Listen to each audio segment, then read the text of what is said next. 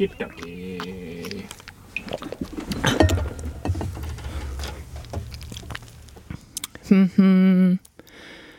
Is it on?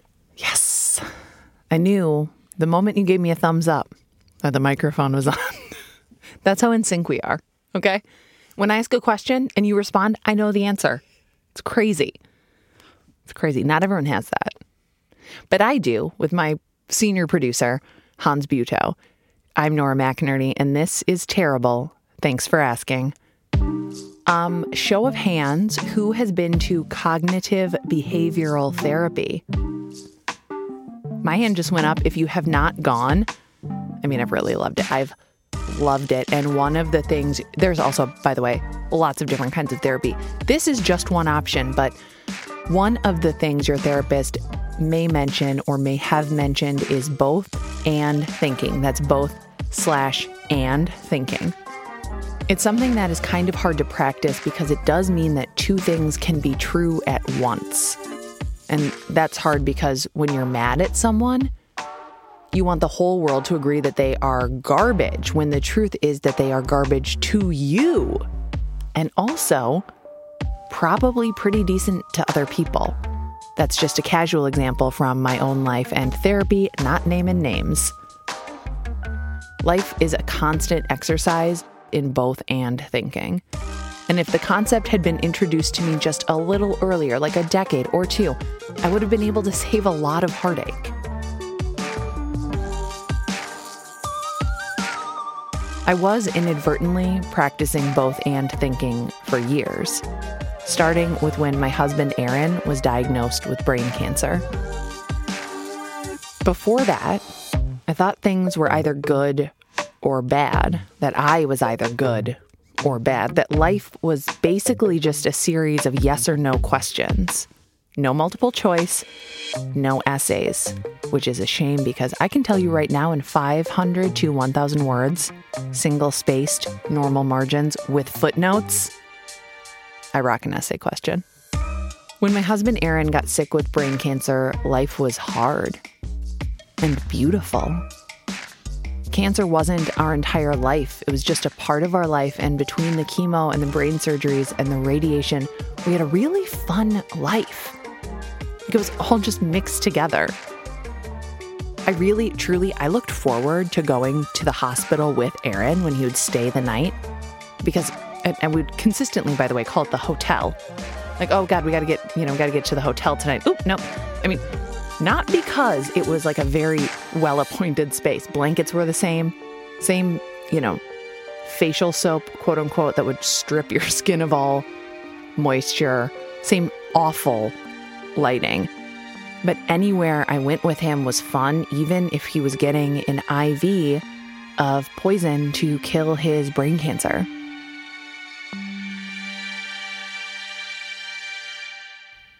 One night we were at home at our house and we were in our room and he like hit me in the arm. Pretty like a whack, like boom. Like, Dude, what that hurt. And he looked at me and then looked at his arm and we both realized his arm was moving on its own. It was just uh, a seizure was coming. That's we knew. And he shouted, "I'm going down." And I wrestled him onto the bed except I didn't fully get him on there and then he fell. he like we toppled sort of onto the ground, but I got his head like a champ. And when the seizure was over, he was delirious and exhausted and like came back into his body and his eyes opened and he looked at me and he said, You fucking weakling. and I laughed so hard I almost threw up. He described me as a giraffe on roller skates. he was like, I weigh less than you, and you couldn't get me onto a bed that was, you just had to push me onto it. I'm like, well, yeah, but you were pretty slippery. Anyways, I laughed. It was one of the most horrifying things I had ever seen, and he still made me laugh. And later that night, I cried in the shower so he wouldn't hear me.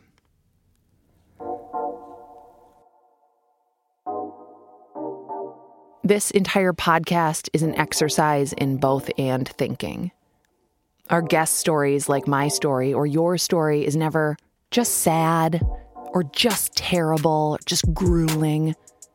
I mean, they often are sad and terrible and grueling, but never just that. There are silver linings and moments of levity. There are little lights in the darkness.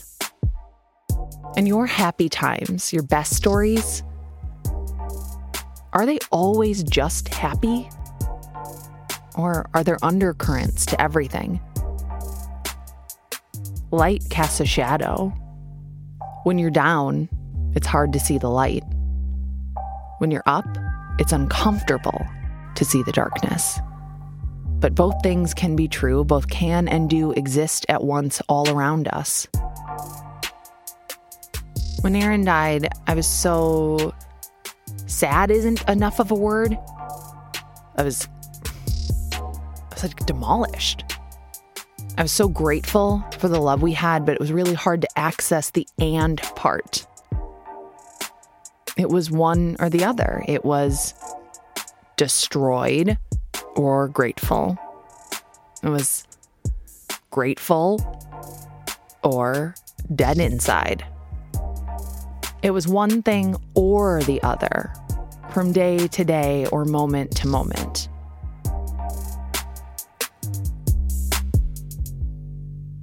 And falling in love again with my current husband, Matthew, while I was still so sad about Aaron, I have said it before and I'll say it again. It was hard and complicated, but mostly because I made it that way. I was sure that both could not exist at once, that there was no and in the equation. I was falling in love with Matthew, so what about Aaron? I was sad about Aaron, so what about Matthew? My mind had refused to recognize that they coexisted already and always would. My mind tried to force them to turn against one another. And some days my mind still does. Self awareness is not a final destination, at least not in my very limited experience. It's a state of being we climb towards and slip away from. There are days when we look at ourselves, our lives, the people around us, and we just get it. Someone cuts us off in traffic, and we're like, oh, well, get in there, buddy. I wish you well on your journey. I recognize we are all just a pile of sentient insecurities wandering this earth in search of understanding and comfort and shaving two minutes off our commute. Go in peace. And there are also days when we're like, you know what? Fudge you, fudge this place, everyone in it. All this is wrong. I'm wrong. You're wrong. They're wrong. This is wrong. That's wrong. I made a list of all the things that are wrong. Guess what's on it? Everything. Would you like to see the list? Yeah, you're on it. You're on it. Yeah. You. And me too, right at the top. There are probably days in the middle too, but who remembers those? Boring. Like who remembers a day when you're like, oh, yeah, it's pretty, pretty okay, probably a five.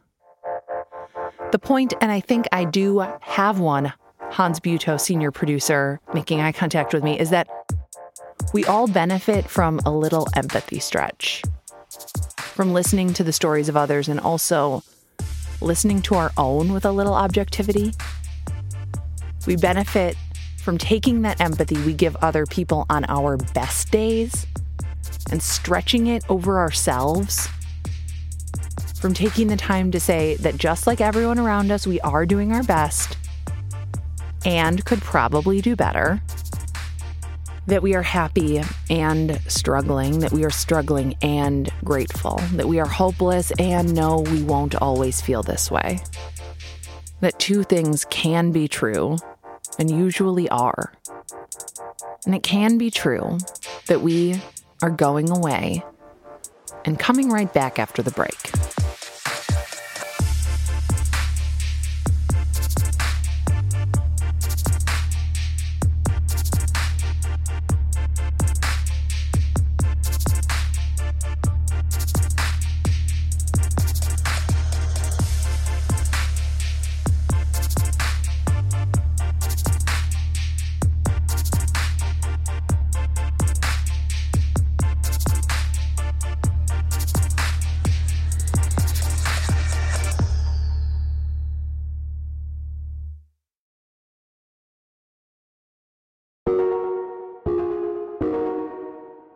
We are back with an essay from my forthcoming book, No Happy Endings. This is this is a chapter I wrote, and I'm going to read it to you. It's like a little bonus for you.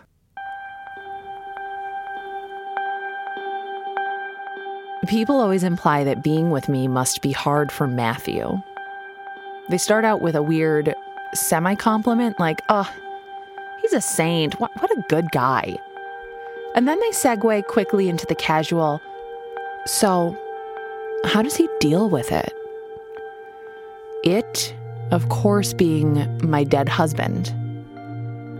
I imagine that they're thinking Matthew is jealous of the love I had before and that he's uncomfortable with my grief, bitter over his second place finish in the competition of who Nora loves most. He's not. He's not in second place, though people assume that he's a runner up. And he's not uncomfortable with my grief. Trust me, I ask him all the time, and I always know when he's lying because he is painfully honest. And even when he when you can tell he's even thinking about possibly being less than truthful, his whole body tenses up. And I'm like, dude, come on.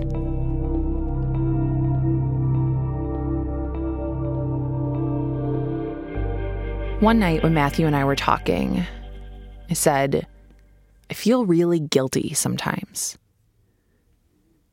Periodically, I respond to a loving gesture from Matthew by reminding him that I am still in love with Aaron.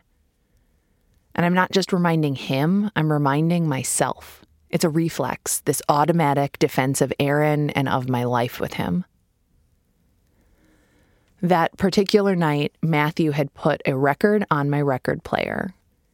I looked at it and I said, Aaron gave that to me. That whole box set, actually. He gave it to me for no reason. He just knew that I like Bright Eyes and he got me every single record.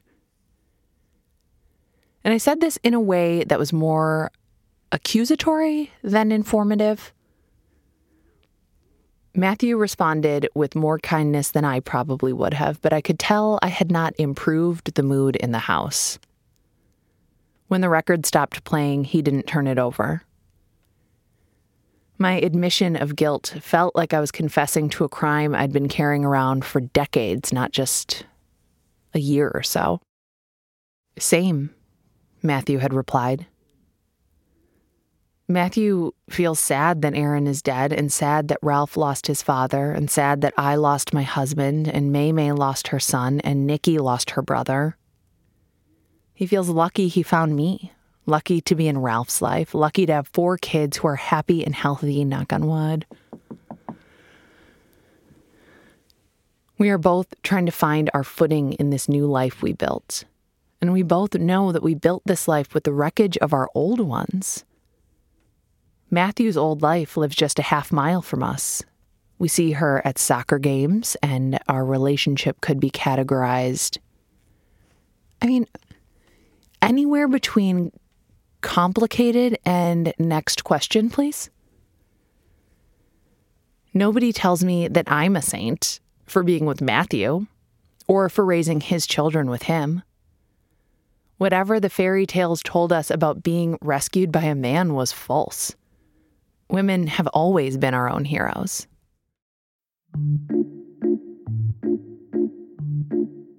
I'm going to dig into some Disney here. So, think about it. Beast needed Belle in order to turn back into a human man, which was also a mistake because he was hotter as a beast.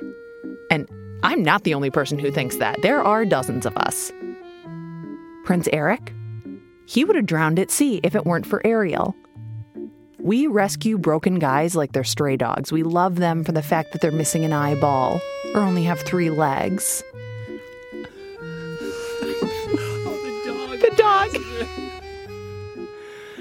Senior producer Hans Buetow has indicated I might be taking the rescue dog, rescue man analogy too far, or at least into some unclear territory, but there it is. And Matthew, by the way, is a saint and he is a good guy, but not because he dared to enter a relationship with me. He's a good guy because he's principled in everything he does, honestly, to an annoying degree. He loves me and he loves Aaron. He has to love Aaron. Aaron is why he has me. Not just because Aaron died, although not having a living husband did make it easier to date Matthew, but because Aaron's love and Aaron's death created the Nora I am now.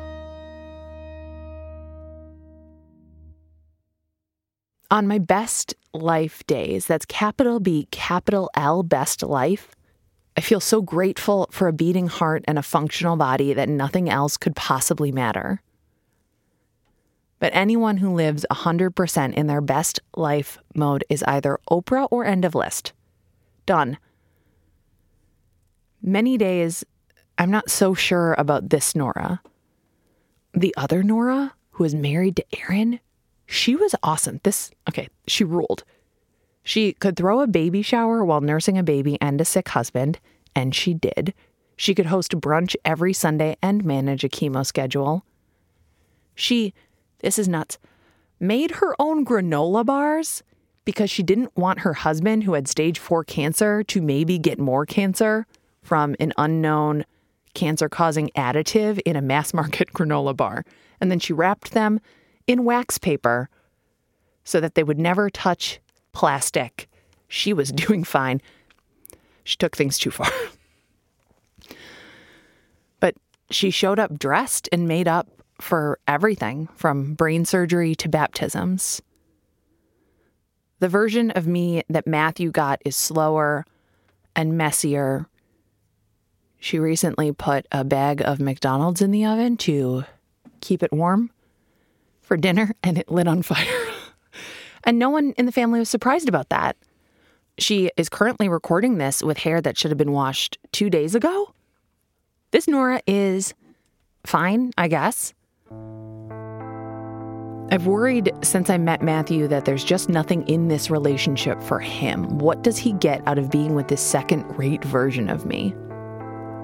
Ernest Hemingway wrote, The world breaks everyone, and afterward, many are stronger in the broken places. I like that quote. I feel like I've used it in the podcast before. I have. Hans is nodding.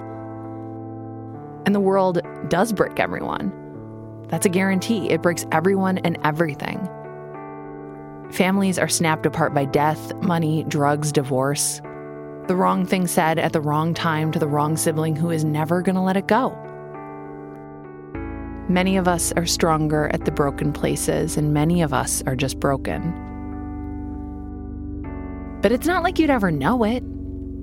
We're experts at hiding our broken parts. We love to pull ourselves up by the bootstraps. We absolutely insist that whatever didn't kill us made us stronger, even if it's all we can do to get ourselves out of bed in the morning. The broken places are scary, so we cover them up with big smiles and expensive handbags and well lit Instagram posts.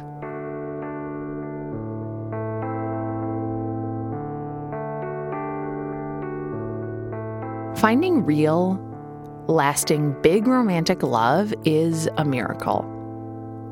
Think of all the people in the world. Right off the bat, most are dumb or annoying. Okay, so that you just wiped out. No, now there's fewer. Now, the ones who aren't dumb or annoying might not be in your age range, or live on your continent, may not speak your language, may not be single. The fact of finding a person you can love and be loved by is a truly remarkable event. And if you are in love right now, pause this, turn to your loved one, call them on the phone, send them a text, or if you're listening to this in the future and you are a hologram, pop into their brain and say, I am so glad I found you.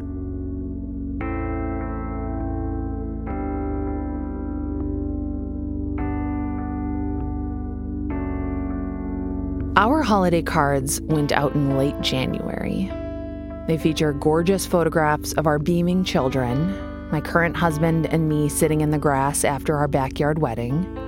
We chose a selection of pictures, not because it was hard to choose, although our friend Nicole did take a lot of beautiful photos, but because we didn't get a photo of all of us together, not one. The cards we send out remind the recipient of our children's names and ages and wish them a happy, non denominational holiday season. They do not tell you that this beautiful family of ours was built from the parts of other families. But that's how we got here on this holiday card that I didn't get around to mailing until well after any related holiday. And even though I sometimes think Matthew got a pretty down market version of me, he's into this Nora. He thinks she's great. He agreed to spend the rest of his life with her. He has very low standards.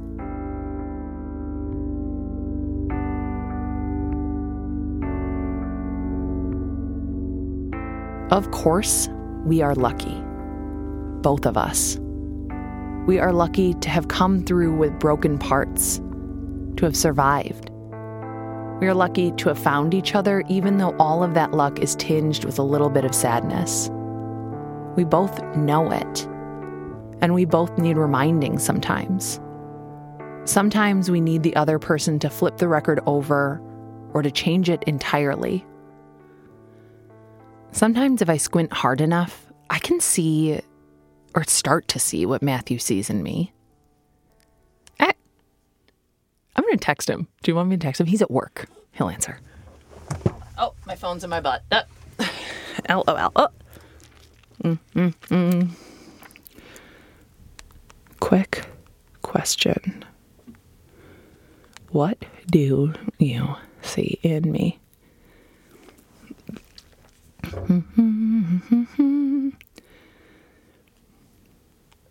Okay, this is not a trap. Okay, CBD he'll text back. We'll check. We'll check periodically.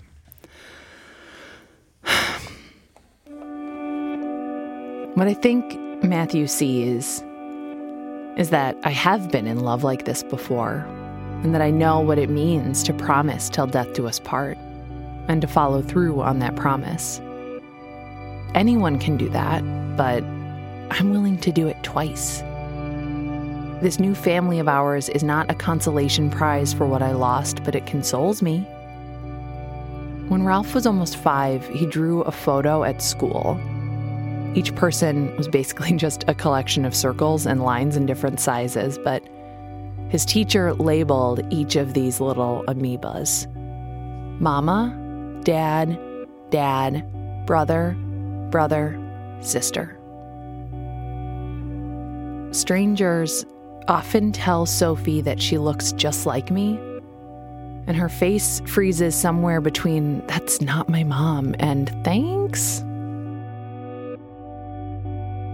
Christmas comes, and no matter where the big kids spend it, they're leaving their family to be with their family. These four kids of ours know that love has real power, but it is not all powerful. Our family crest, if we had one, would be six broken hearts with a tattered banner beneath it. I think it would read sad and lucky.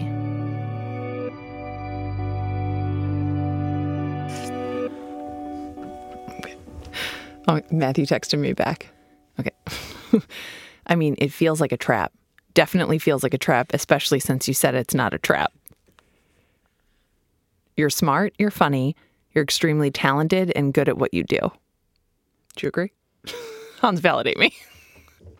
I love your laugh. You're beautiful. That doesn't hurt. I like making you smile.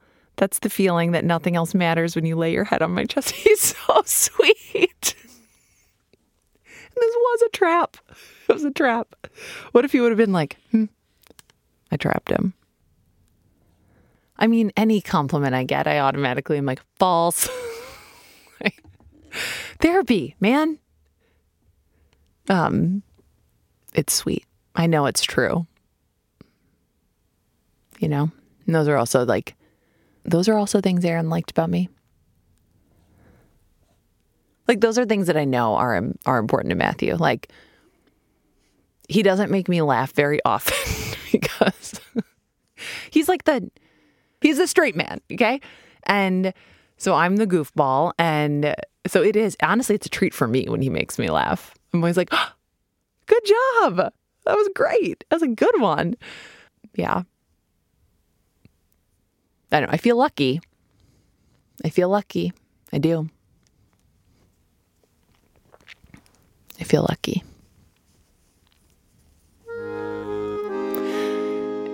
Hot tip text text the person you're with what do you see in me this is not a trap they will know it's not a trap and then you call me and you leave me a voicemail of what they said That's it. I love other people's love. Share more of that with me.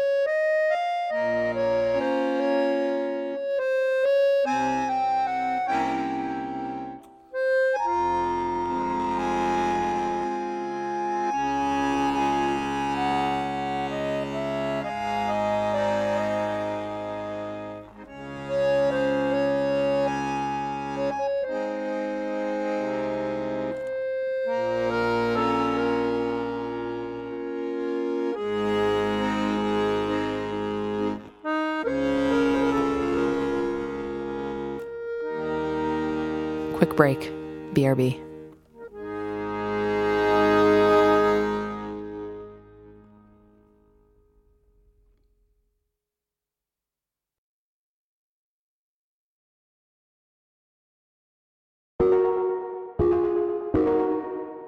We are back. So, aside from trying and struggling with both and thinking, I am a natural born worrier. Like, I don't want to get a DNA test because I value just only that aspect of my privacy, basically. I'm like, oh, you can't have my DNA. But if I got a DNA test, I bet it would be like, wow, look at this warrior gene. It's so strong.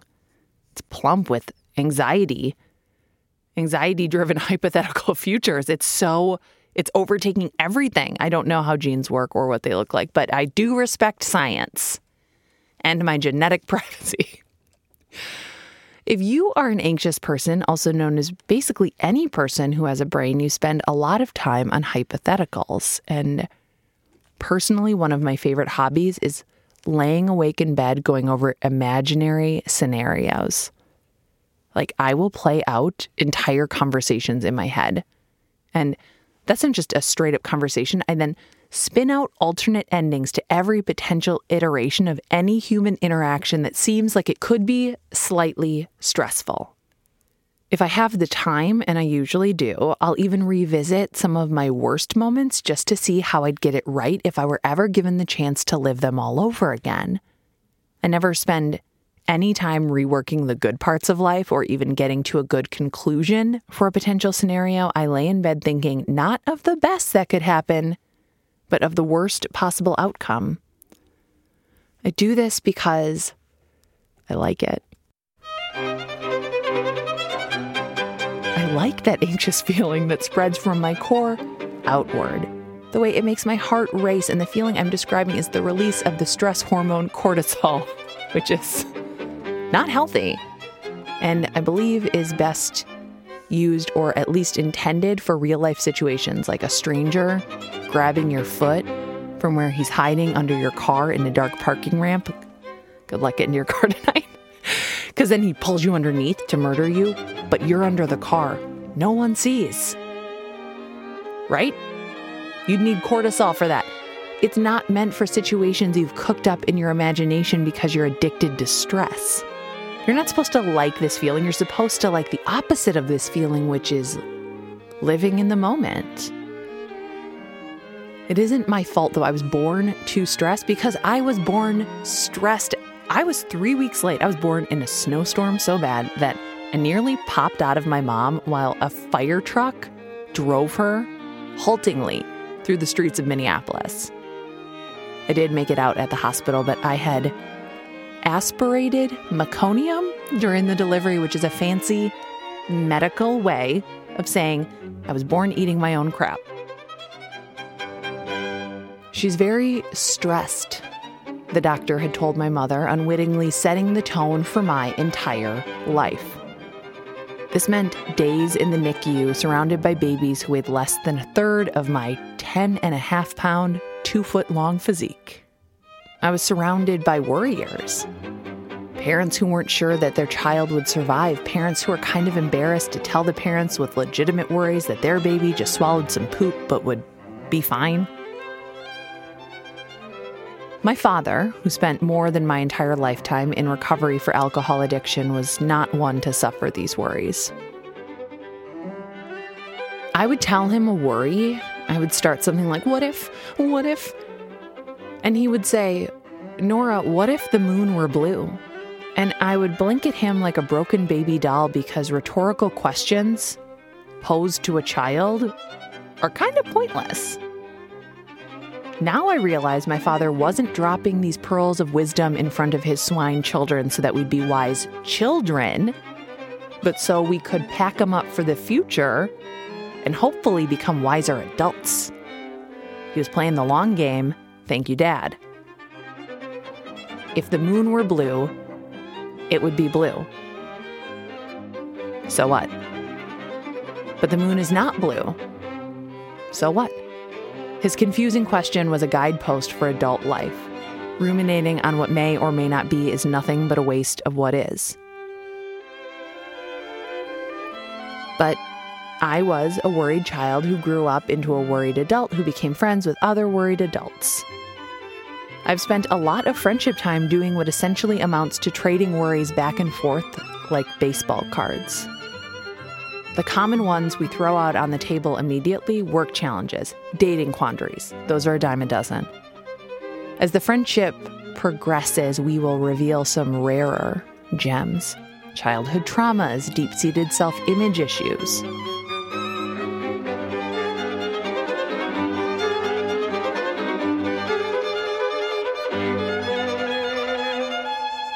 As an exercise, recently I've started forcing myself to write out these things, these worries. In a notebook, I will take a worry and divide the page in two. On the left, what's the worst that could happen? On the right, what's the best that could happen? Later, I'll revisit that particular worry and see what thoughts actually came to be. My worst case scenarios have never been represented in that final tally. My best case scenarios don't have a perfect record, but they feel a lot better to think about. The truth of the situation is always somewhere in the middle. Imperfect, but doable, livable.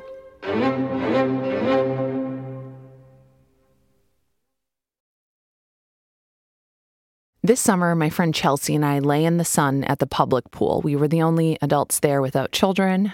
That was on purpose. And we were doing what we do. We were trading our worries back and forth, exploring the worst of what could happen. The guy she liked could turn out to be no good or to be very good, but not actually interested in her. She could be setting herself up for another heartbreak by going on a date with him. And I mean, anything could happen with my family. It could implode. We could ruin it and then ruin our children's lives again. It was a very uplifting conversation. I'm sure it inspired any children around us to look forward to being an adult. Meanwhile, outside of our cloud of anxiety, the sun was shining in a brilliant blue sky. We get those rarely in Minnesota. Our summers are a rare and precious season which last anywhere from six hours to 17 days. This was a valuable time to absorb some vitamin D, a time to ride the water slide, to drink bright red slushies until our teeth were pink. Chelsea and I were alive, gloriously alive. Our skin still had a decent amount of collagen. Our butts had not yet begun their horizontal spread. We were slathered in SPF 80, and as far as I could tell, our lives had turned out pretty okay since we'd met, uh, you know, in our early to mid, mid to late, in our 20s. Chelsea and I met um, the way you meet all your friends, right? Through your mom. It was a blind friend date that my mom had set up um, when I had moved back home and she was concerned about my lack of ability to make friends. I had moved back home to Minneapolis and moved in my parents, and I thought that the situation was mutually enjoyable. Thought, like, you know, I'm bringing some light to their older years. They're giving me a house and paying the bills. but it was it was only enjoyable for me. I was a third wheel and my parents didn't need me along, it turns out, for every movie or every dinner out, and they really needed me to make a friend. And so my mom picked Chelsea because she was quirky and had cool glasses. She was super colorful. And the agreement was we'd meet for one drink. Just like a real blind date, each of us had a pre planned exit strategy. You know, like if there's no chemistry between you, you can be like, oh, yeah, I have another thing. So we each said we had another thing, but We never went to that thing. We just stayed together at this shitty bar for hours. And when we left, we made plans, like solid plans, to see each other again. Chelsea was there the night that I met Aaron, and she stood up with us at our wedding. She poured me into bed after his funeral. She woke me up the next day for what will always be the worst hangover of my life. Chelsea and I could have never prepared for the hard things we went through and could never imagine the good things that came our way. And even when those good things did happen, we didn't actually enjoy them. We were always waiting for the other shoe to drop, for things to be as awful as they had been in the past or could be in the future. That day by the pool, I had been widowed, but I'd also published a book and started a nonprofit and a podcast. I don't know if you guys have heard of it. Get it? And I'd found love again, and Chelsea was single and she'd lived in two beautiful cities and she'd had an amazing career and she'd moved back to Minnesota to be closer to her friends and family. And why hadn't we spent any of our long conversation talking about those good things? Why hadn't any of those crossed our mind? And what were we thinking playing through worst case scenarios when the concession stand had cheese fries and the radio was tuned to the oldies station, which at my current age means that they're playing hits from like grade school, sometimes high school. Sometimes my like it's we got to redefine oldies. I want hits from the 50s and 60s, full stop. That's it. Those are oldies. Everything else happens to be older, but it's not an oldie whole different podcast. Anyway, Chelsea and I had already finished this discussion of everything that could go wrong with the new guy she was messaging and everything that could go wrong with my relationship with Matthew. And Chelsea started talking about a new job opportunity and why it may not be a great idea to take it. And I interrupted her and I asked her, What's the best that could happen? And we were both quiet for a while, just staring at the sky. Chelsea and I aren't the kind of people you'd think of as like inherently negative. We're decently happy, we're pretty fun. Our negativity is always, or almost always, focused on the hypothetical. Because thinking of the worst case scenario feels like emotional insurance. You've already paid a decent premium, so the maximum out of pocket devastation cost will seem reasonable once everything falls apart. Kind of seems like a smart habit. Like if you push the bruise enough, you'll never be surprised at how much it hurts when you walk into the coffee table. Thinking of the best that could happen feels too dangerous. Let your hopes get too high and you'll have all the more height to fall from. What a what a fun way to live. Like, imagine telling our children, aim for the bottom. Like, aim for the bottom because if you fail, I mean, can't fall. Can't fail. You can't fail. You can't fall. Lesson here, my beautiful child, don't try. That's what we're saying to ourselves when we refuse any option but the worst case scenario. We are saying, hey, self, keep your expectations low. Do not reach for the stars. They've actually already burned out, so they're just a trick of space and time. Reach for something you can already touch, something not hot. It's much safer.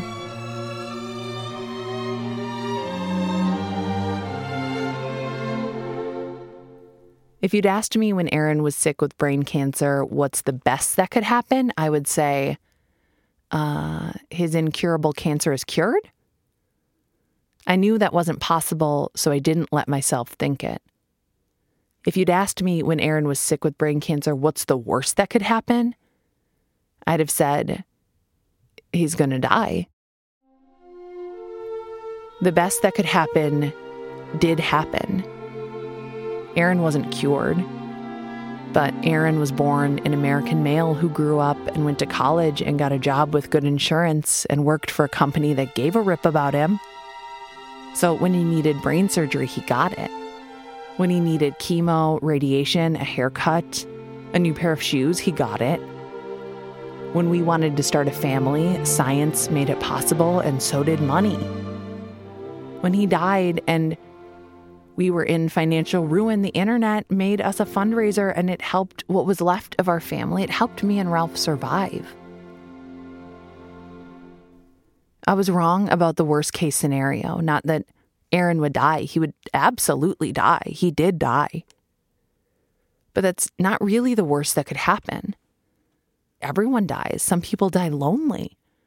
Some people die after living a life they hated that they never intended to live. Some people die mired in worry and regret. The worst that can happen is not that I will die or that someone I love will die. That's a given. The worst that can happen is that I live a life that's so consumed with what could be that I miss out on what is. That I miss out on the sun shining in a blue sky, on my best friend skipping out on work to spend a day at a public pool drinking slushies. The thing about the worst case scenario is that we don't know what it will be. When something awful happens, it can feel bad, it can feel like the worst thing ever until something worse happens. And the best that could happen is equally unknowable, it's equally unpredictable. We may not see it when it's happening, it may never happen at all. But just like those lists that I try to make, most of life is right in the middle. Most of life, the result of most of our worries are just neither here nor there. Chelsea took that job, and it wasn't the best case scenario, and it wasn't the worst case scenario. It was both and. None of our worst cases came true after that day at the pool, and neither did our best ones. The hard things that hit us in the months after were totally not even on our radar. And the good things weren't either. Maybe because we didn't worry hard enough that day, maybe we worried too much. Or maybe we missed out on a perfect sunny day because we were anticipating a stormy future.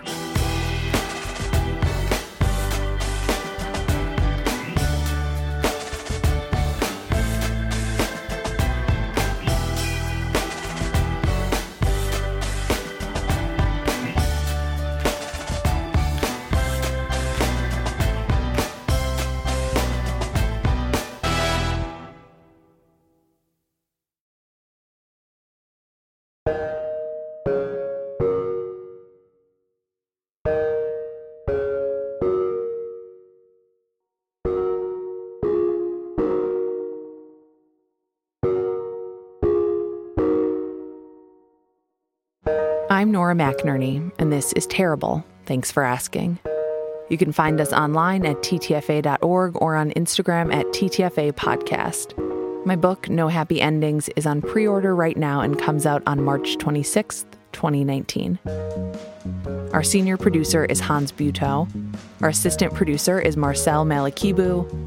Our project manager is Hannah Meacock Ross. My current husband is Matthew Hart. He is very patient and kind, and I thank him for doing most of the work in our family and our relationship so I can write and fudge around on Instagram. I'm, I mean, write.